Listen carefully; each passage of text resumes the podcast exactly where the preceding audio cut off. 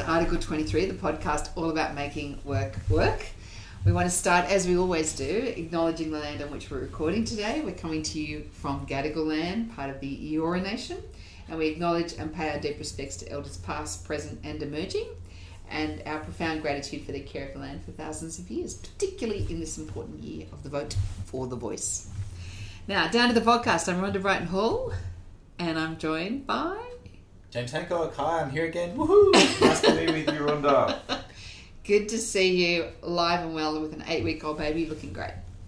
Thank you. I'm alive, I'm well, I'm here. And a lot of jealous parents of small babies that don't sleep. Well, yours is a good sleeper. Good sleeper, yeah. Great sleeper, love it. Three big topics and mm-hmm. lots of big opinions in there too. So, first one, we're going to talk about transformation because everyone's talking about it, but what is it really? Yep. Secondly, we're going to talk about implosions. Oh, that's a good topic. Yeah, you have to go there. Mm-hmm. So implosions, we sent a few this week at the executive level, and the impact they have on organisations. And the third one, good news, we're going to talk about the campaign for the voice. Love it, great. Okay. Love the pat- We're not transforming the pattern of the podcast, which is great. What's the first topic? Transformation. That's right. Love We're it. just sticking with what we know. Mm-hmm. So, and it's also topics we want to talk about. So, this transformation one, we've got two sides to this. First side is with so much change in the world, particularly you know since COVID and the, how we work's changed now, attitude to society, a whole bunch of things have changed, mm. and the wor- world's a bit fragile at the moment. So, so many organisations in this massive time of societal change are saying, how do I keep my organisation agile, moving, relevant, ready to go? On the flip side of it, when people use the word transformation, they're not talking about moving it forward to the future. They're talking about restructuring an old ancient idea where you just constantly shuffle deck chairs around and hmm. send a bunch of people home. And in the case of a number of companies right now, big organizations, huge bunches of people home without a job. So that's restructuring, not transformation, but it tends to be blurred together. We want to talk about both because I think they're both really topical at the moment. So let's start with that first one. yeah, cool. What's the difference between the two? Well, I think one of them is about, you know, let's see if we can make this work well. Get Yeah. work to work for individuals, for an organisation, for customers, clients. How do we make all that work in sync with everything else that's going on? Yeah. And the other one is just how can we do more with less people? Yeah, yeah. That so that's cool. We did that was a, like put you on the spot, whatever. But I was thinking about that a lot. I, I totally agree. It's like a um, positive intent for positive reasons. The other one's just cost line, Yeah, I agree. and it always comes to that. And you go, okay, like the first one can have a bit of that, of course, and you know probably should, and evolution. But the second one is just like And tra- trans- dull. transformation for me is almost like evolution. It's like an evolving That's a good of your organisation, how it stays on, on point and out, out front and doing well and Yeah. everything else. Whereas restructuring for me is you didn't think fast enough, further enough forward, early enough, Yeah. and now you have to do a jarring change. It's very painful for people. Yeah. But I have to, the worst quote that I've heard at the moment, which was just a couple of days ago, which is just hideous, was someone who said, Oh, yeah, yeah, yeah. I said, You know, how you going? you busy? And, um, yeah, yeah, yeah, we're doing uh, four restructures this year. And I said, Four? What? And they said, Oh, yeah, we normally, we had actually planned to do two, we only do, normally do two, but we can handle four. We think we can handle it really well. Now, for someone to be excited about restructuring Yeah. because they haven't got their strategy on point early enough, Yeah. so they've sort of failed and now have to do it at speed in a very painful way for people, I find that incredibly sad. And if you planned to know you were going to do four, why weren't you putting the effort into transforming and evolving? Doesn't make sense. So you're proactively with some sort of long term saying, we're going to do this, Yeah. opposed to what you could have done. So you've effectively put weird positive energy into something that's not positive, and you know, you can do it better and worse, Yeah. of course, like anything, Yeah. and procedurally and stuff, and fairness and everything else. But why didn't they get excited about the thought that they could transform instead of the thought that they could restructure well? Yeah. Sad. That's sad. It's worth a moment to pause on that, isn't it? Yeah, Because it's sorry, like, like, wow, wow, with all that get it. resourcing that you're doing, all these letters and oh, calculations and yeah. conversations and support and everything else, you actually could have got yourself into gear a whole bunch earlier and done better work so you didn't need to do it. Yeah. I, I, yeah, but I think the transformation question is actually really interesting because it's let's leave the restructuring game aside Yeah. and just suggest to them they get organised, Yeah. um, not to hurt people the way they, they are.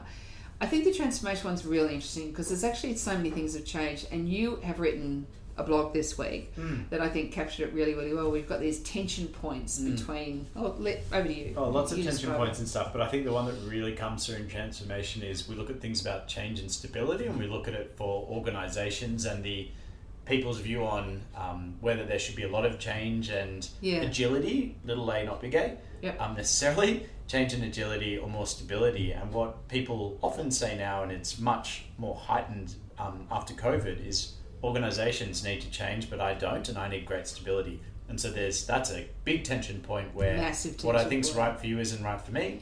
Yeah. And I can respect that as an organisation you're meant to agile. Please do that, but please don't put any more on me. That's right. I That's just right. need a bit of stability. Yeah, which is big and interesting. And my other reflection, like I know it's harsh, I'm not beating up on, you know, HR and people and culture. Is transformation is a bit of a dirty word. It's imperfect. Restructuring, a bit of a dirty word, and trans- but transformation has positive intent. I think most of the time, Yeah. if you want to do it for good reason, ev- to evolve, like you say, everything else. Is that feels like a business leadership grow change momentum word. Restructuring feels like HR process word. And so- transactional word. Yeah, transactional, opposed to sort of being a proactive, reactive, something like that. It feels And you've got you, yeah, you've got interesting, to different. You've yeah. got to remember, like I, I was talking to a media person yesterday, and they were talking about the fact that normally when we have these interest rate hikes, like we've had Yeah. recently, or stopped for a moment, but eighteen months later is really the peak unemployment period. Yep. and that's a trend line for generations. So. Yeah. Every time we do one of those restructures, if you're in those chairs deciding, oh, we're going to do four this year or two this year, hundreds of people, just remember that that's actually a very direct impact. It's not just a transactional administrative process, it's a Yeah. very, very human process. And it, it, to leave people out in the worst possible times is really, really tough. Yeah. So, I, anyone who's doing that work and isn't really feeling it, I reckon Mm. they should be doing different work. I, I, I think you should stop doing that work when you don't feel that. And the transformation piece, if, if we could just go back to that, because there is a really important part of this that through the last couple of years, we've been talking to a lot of clients about this. Mm. Work has become transactional yeah, that's right. because we were like, I don't care about your hours or being present. Okay, fine. Yeah. But it's about output. But work isn't just about output. It's about your contribution to other people. It's about the community that you join into. It's about doing in it, being in it together. Mm. There's a lot of work that's actually heavily community based. Yeah. Um, whatever the job. Yeah, there's a weird. I'm oversimplifying, I'm not using Hofstede's model. I'm not saying Australia's we're all like this and other parts are all like that. I think that's one framing, and it's interesting in some contexts. But in effect, there's a huge part of the Australian workforce that's become deeply individual, and this is problematic because workplaces, very few are solely individual. Yeah. Because at least there's a customer on the end, uh, something else on Yeah, the other yeah, side. yeah, and so absolutely. you don't- don't do your work for yourself. you don't, yeah, I'm working for myself on my own project. Oh, If you're building your own house or something, okay, moment in time, maybe, maybe. But even then, rarely does one person do it all themselves. So um, there's something in that individual, transactional, um, Yeah, go back bit to absorbed, like overdoing the work. yeah, maybe. yeah, that's really interesting. And so going back to the purpose of your work Yeah, as part of a team, out for your customers, out for whoever it happens to be, and understanding your role as an important part of that community, not just Yeah. as a lone lonely individual. I think that's super important. And when you're getting into that pointy end of the companies that are really being thoughtful on transformation, Yeah. the support they're asking for and the work that they're doing is actually very forward thinking. It's like if all these trend lines are going there, what do we need to be doing in a year, two years, three years? And that I think that's really interesting to start to think about how could we get our current workforce Mm. ready to be our future workforce as well as who else do we need. So it's much more thoughtful than just shuffling people around. yeah. There's also like transactional work with transactional workers makes sense. Transactional work in knowledge work, like however you want to. I'm oversimplifying it. Yeah. restructure is going to happen to transactional knowledge workers Yes. because of transformation. Other, you know, other stuff. There's a link, AI. um, but people people don't want to see that and are putting up defenses. And I think that's the chat we're not having. Yeah. That's the chat that doesn't get the. Hey, we're doing this big body of restructure work four times this year. That's not, understandably, not. You don't go out to the media and say, "Look what we're going to do. Four restructures this year. Look, we're great."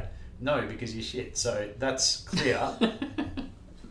um, It's an interesting topic. I think there'll be a lot more of it coming through. Let, Yeah, let's move on to topic number two.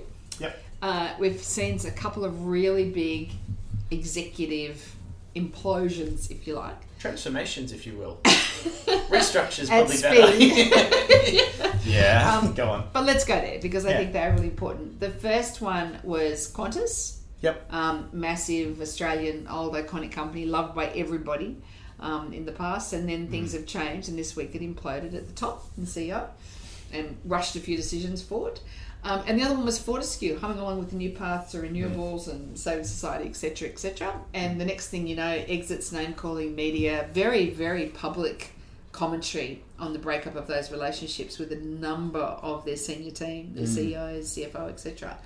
Um, let's talk about respect and decency and what this looks like. Oh, I thought you were going to say Qantas B. Okay, we'll wait, we'll wait. I think like every Aussie, there's a, they've got a view on our major character, um, carrier, sorry. Yeah, I think we've been rung a few times to talk about the the, the Fortescue commentary as Mm. they broke up. Mm. I think the reality is that not all business relationship, like any relationship, they don't always break up in a great way. Yeah. But business relationships are usually very rarely for life. But friendships, if you've got really good respect and regard for each other, can be for life, long beyond the business relationship. Yeah, Uh, but what you're seeing there is just this commentary about someone's already left. yeah. Now let's give you some feedback on them as they've already gone in the very Yeah. public arena. It's just unhelpful. I Would be the first comment. I think you always have put it in a really good way about how relationships, business or otherwise, and I agree, like there are nuances in all of that, as there always are, but where there's a bridge to be built where um, a relationship is two sides or more, you know, kind Yeah. of thing, and how that comes together. Yeah. And you always need to go beyond your part of the bridge, 51%. If we both do 51%, relationships got a, a point Yeah. of connection. Relationships separate in whatever way, business, life, anything else. As they separate, though, I think there's a benefit in them not going so far back that there's this huge body of water in between. Yeah. And if there is, let the water just flow through. Yeah. But you can separate and be 49 49. This is okay. There's just a little gap. but you don't have to literally try and wreck the other side of the bridge, which is a bit of the sort of implosion thing. Yeah. Um, I'm getting a visual of someone with a detonator, you know, an organised implosion, but It's- that's not how they've really come through in It's, the media. ve- it's very true. And I think um, the example that we're seeing in the public arena at the moment, which is actually the opposite, it was a, quite a bloody coup that went through the Collingwood Football Club. Mm. But to see where it is now and the respect and high regard from past presidents Yeah. to current past CEOs to current past coach to current, Mm. and an understanding that for the good of the club there was a change. yeah. Uh, but there's the commentary, and, and they gave the past president, for example, a um, the past CEO, so they gave him a life uh, membership medallion uh, award, whatever yeah. you call them. Yeah, cool. Um, and you think that's actually pretty cool. The commentary Yeah. was actually really respectful from both sides, and you say that's actually pretty cool because it was pretty tough those changes. People love that place. Yeah. It can be done better if people keep a calm head and understand that even though the business relationships breaking up, Yeah. you do have to stay on the same island. Probably Yeah, see them at Woolworths yeah. on Thursday night. Yeah, yeah, exactly. Exactly, yeah. And, and the other one's Qantas. So let's talk a little bit about Qantas because obviously this week has seen the CEO and lots of bad blood between customers and staff towards the CEO. And now we've got a new CEO. What's interesting for me in all of it, because I've been following this very closely from trying to look at it from many angles and be balanced and everything else over time, is that this has been like a very, very, at times, slow moving car crash that everyone's been watching. And so it's not a Yeah. new, or I I don't want to say plane crash, given what they do, and like I don't want any car or plane to crash. But ultimately, it's not like a planned, slow implosion, controlled. We're pulling down a building. Yeah. It's literally you've seen like it's been coming for a while. Customers have hated Qantas for a while. We can go through all the examples. Employees, if you look at online forums, have hated Qantas for a while. So there's things in there that um, need work. It looks like an implosion that's just suddenly happened. This is not the case. No, and I think the the next thing because it's funny, um, the new CEO's gig Mm. obviously incredibly hard, Yeah. and so she's obviously been doing a bit of listening and getting ready for their new gig, and now it started fast, a couple months early. Yeah. Um, so it's going to be hard, but let's hope for all the Qantas Arians or whatever they're called. Yeah, yeah, I Qantasins. Yeah, I like uh, and all Australians because we do feel like we own that company. It's one of those big old government, country, originally government country, companies that we all feel like we own. Mm. So from all accounts, she's pretty awesome. So Yeah. let's wish her well. It's a very big hill, but she knew that coming in. Um, and may she get a great team around her and keep this flying kangaroo back on track so that we'll re-love it Is that no expression? It's not really a word, is it? I just have nothing to say about it, given what's happened. But I, I agree, like, it's such an important company. It is, if people, all the brand stuff, everything, people would recognize it, probably from all around the world. That flying kangaroo over there, you know, like, every everyone will get it. And I think, unfortunately, I think we mentioned it before, like, a female, an awesome female CEO Yeah. in the first, I think, Yeah. CEO gig that she's getting is given kind of like a really bit of a basket case. Yeah. I, I have great hope, and as you say, she's going to do a great job. Um, Very experienced. Like she's a 30 year or two. That's so right. She'll, It's not. She'll know it. She's probably more experienced, so this is good. Yeah, it is really good. Last topic, we always want to land on a bit of a high. Yes, campaign for the voice finally getting it together. Like it's been a bit of a uh, an angry feud. It was going to be a bipartisan debate. It's not. Um, and two big examples we've seen in the last week, which has been pretty cool. First one is fabulous Ming Long, who we know well. Um, and has got friends together, and all of her friends have supported um, over a thousand company directors now to be loud and proud about voting yes. Um, amazing mobilisation of a very conservative organisation, the AICD. So that's actually pretty awesome leadership Yeah. to get that many different views and different people to, to agree. Um, and free, they didn't have to do it. So if you choose not to stand for a yes, you can stand back and not say it. But thou- over a thousand, pretty impressive. And the other one, which we love seeing, was the Australian icon, legend, bigger, whatever you call that, bigger than a legend. The voice, yeah. The Voice. John Farnham donated his song "The Voice" to the Yes campaign, and it goes alongside this amazing ad. Um, did you cry at it? I didn't cry at it. Oh, But- I did. but- I thought it was really emotional. But yeah, but it's a great song, but it's not as nostalgic, if that makes sense. Like the timing of it's a little okay. different, but it's yeah, you didn't see those things. No, not live, not as live, but amazing song and amazing um, campaign for such an important topic. I thought it was pretty phenomenal, and I think what I did feel, and like I don't know, maybe I just didn't drink enough water for the to run. I don't know, was um, was the fact you felt like you were living that character's life. And Yeah. somehow you had, you know, there were emotionally bad decisions in really key moments, and it was sort of the Australian identity. I thought it was an amazingly powerful thing, though, Yeah. um, and I'm really glad that you know someone with who's so loved, um, who's with such a great, know, sunk up. It's sunk up, you know, and yeah, the generosity is amazing. It I thought it was cool, yeah. I thought it was really cool, and and it does, if anything, with the voice, it's meant to be part of the foundation for the future that we all share. Yeah. So if it can bring this country together and not divide us further, Yeah. I think that's the sweet thing we all want to see. We want to see this Yeah. bringing us together for a shared future, I not think- dividing further. I think that's right. I know it's a, a, a you know going back and forth between the conversation a bit, but the one that got me this morning, even more than the um, the voice campaign, was seeing on a bus as it came over the harbour bridge. What a lucky, like what a great privilege. But coming over, there was a group of twenty, like you know, stragglers from all over. Who knows how they know each other? All with signs saying "Vote Yes" and a bit of info. And I thought, you know, they've come together in whatever form. Made their own posters? can- made their own posters. Can I make a difference? Hey, wow, I've met you, Rhonda, and we've just, it's small, Yeah, cool. 20 people, but coming together where that doesn't happen if something's just transactional. Yeah, yeah, And yeah. so that women for the women for yes, that's another group. There's, There's sort of all from all over the place, chefs Yeah. and all sorts of things in there. It's really cool. Yeah. it's cool. You're starting to see it come together as a unifying discussion Yeah, I agree. uh, and debate to learn about it as opposed to just a fight, which is always a good thing.